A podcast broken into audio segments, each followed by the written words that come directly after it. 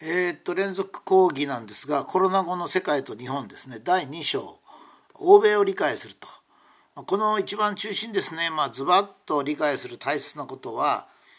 コロナを流行させワクチンを常習化させるというのは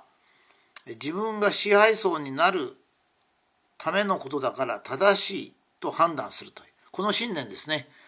これをまあどうしても日本人には理解できないことなんですよ。したがってこの第2章の1にもですね若干触れたんですが全体的には触れたんですけどもう一回これは中心のところを触れなければいけないと思うんですね。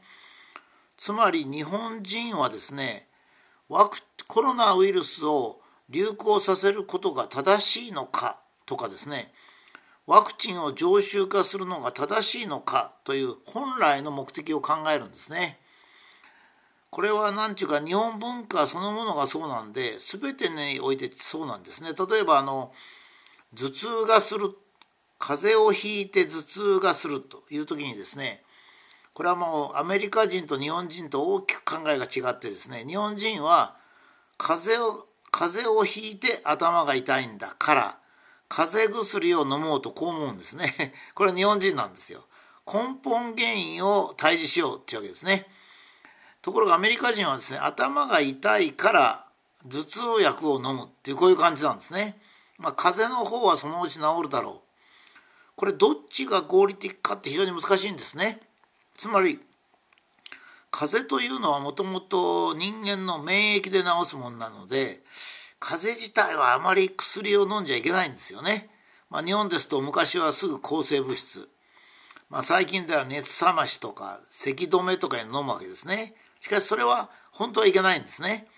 本当は病気風邪に対して強くなるためには、まあ、当面頭が痛ければ頭痛薬飲むのはしょうがないとして免疫に触るような根源的なものをやっちゃいけないんですね。ところが日本はやっぱりどうしても根源的なものになりたいので風邪をひいて頭痛がするなら頭痛薬を飲むんじゃなくて風邪風邪を治さなきゃいけないなとこう思うんですね。ところがアメリカ人は必ずそうじゃありません、えー、だからバッファリンとかそういうのが流行ったわけですけど頭が痛ければ頭の痛いのを抑えるんだってわけですね。私ですとまあ痛風なんですけど痛風はもう痛くてしょうがないんですよ。だから痛風を私は治そうと思ってえー、とまずは食べ物に気をつけたり水をよく飲んだりよく休養したり挙句の果てには尿中に、えー、尿酸を多く出すような薬を飲んだりつって、えーと、症状は足が痛いんですよ。ものすごく痛いわけです。痛い原因は痛風なんです。そう痛風を治そうとしちゃうんですね。ところがアメリカ人的にはロキソニン飲みはいいんですよ。ロキソニン飲んだら痛みはなくなるんだから。だからまあもちろん痛風を治してもいいけど当面痛いのはロキソニンで治したらってこういうことになるんですね。もう全然180度違うんですね。この場合でももしかすると痛風を治すよりかロキソニン飲んだ方がいいかもしれないんですよ。っていうのはですね。えー、っと痛風はなぜなるかっていうことなんですね。まああの痛風は皆さん食べ物がとかビール飲んじゃいけないとか贅沢物食べちゃいけないって言うけどそれは体内の尿酸のたった2割で8割は体内で合成するんですよ。大切だから尿酸が必要なんです。合成するんですね。で合成するんだから本当は捨てたくないんだけど捨てざるを得ない時は尿中に捨てるとこういうわけですね。そうすると尿酸の血中の値が高くなって血症が出たりそれに白血球が応じたりしてあの痛みが起こるのは尿酸値が高いってことになると体内合成量が多いからかそれとも体内合成量が多すぎても、えー、腎臓が判断しないからかってことになるんですね。そうすると薬としてはですね尿中の排泄剤とかそういうものを飲むんじゃなくて自分の体の尿酸の合成調整装置が壊れてるわけです。そこを治さなきゃいけないです。それがまあ日本人的治し方のはずなんですね。ところがそれはやらないんですよ。日本人もいい加減なんですよ。それでしかもですね尿酸値をなぜ体が高くしたかっつったら体内にがんの原始的物質ができた時に尿酸を増やしてがんを抑制するっていう研究もあるんですよ。だったら尿酸を抑制するんじゃなくて痛みが来た時にロキソニンを飲んだ方がいいんですよ だからですね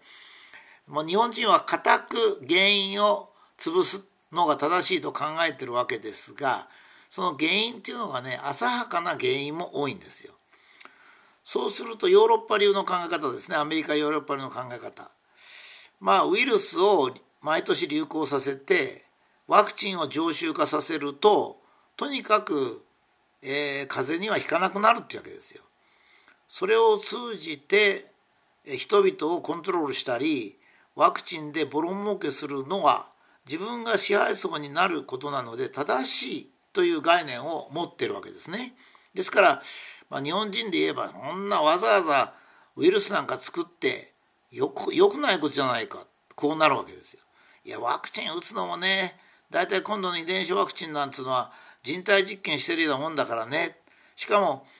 毎年毎年ワクチンを使えばウイルスの方はワクチンをくぐり抜けるようなあウイルスに変異していくだろうか転移していくだろうからね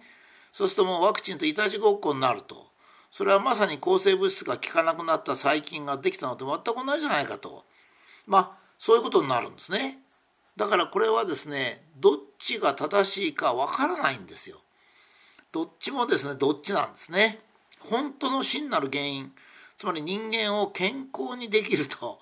それからウイルスが来ても平気で共存できると。ウイルスと共存はするけれどもウイルスでやられたりはしないという方向に医学を持っていかなきゃいけないんだけど、まあ、日本流のやり方もアメリカ流のやり方もともにですねまあ当面のっていうわけですよ。当面のだったらあの単にアメリカ式でやったらいいんじゃないのってこういうことになるわけですね。でその結果ですよ。日本ですと広角アートばして議論してみんなで喧嘩するでしょ結果。それからテレビは視聴率を上げようと思ってガンガン危険を煽るでしょ？そのテレビを見た人が恐怖におののく。政治家はテレビが自分を攻撃すると当選できなくなるのでテレビの言う通りする。で結局は日本はですね中途半端なことをしながらワクチンを打ったりしてダメになっていくわけですからだから日本のやり方が必ずしも正しいっていうわけじゃないんですよつまり大冗談から常に正義とは何だと問い問いかけるのが正しいかどうかってことは実は分からないってことなんですよ。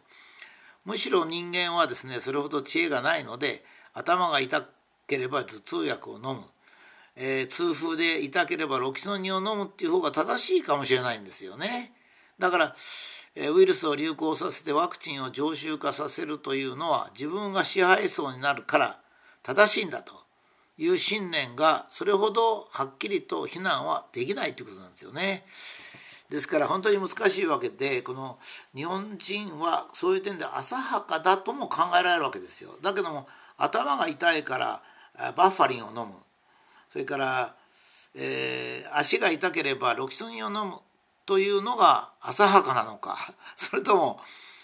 えー、痛風で足が痛いからビールを飲まずに牛肉を食べずに水をうんと飲んで、えー、尿中への尿酸結晶の排出量を増やすのが正しいのか実はそれほどわからないっていうことなんですね。で欧米を理解するのはまずこれなんですよ。つまりですね欧米をバカにしながら尊敬してるっていうのが今の日本人だからややこしいんですね。欧米っていうとですね青い目をしてるとか背が高いとか色が白いとかですね肌が明るいとかいうことで、えー、やっぱり尊敬しちゃうんですよ人間はね。特に若い女の子なんかキャーとか言ってるわけですよ。だって、えー、伝統あるタラのチラあタイのチラロンカン王家のことはあんまり注目せずに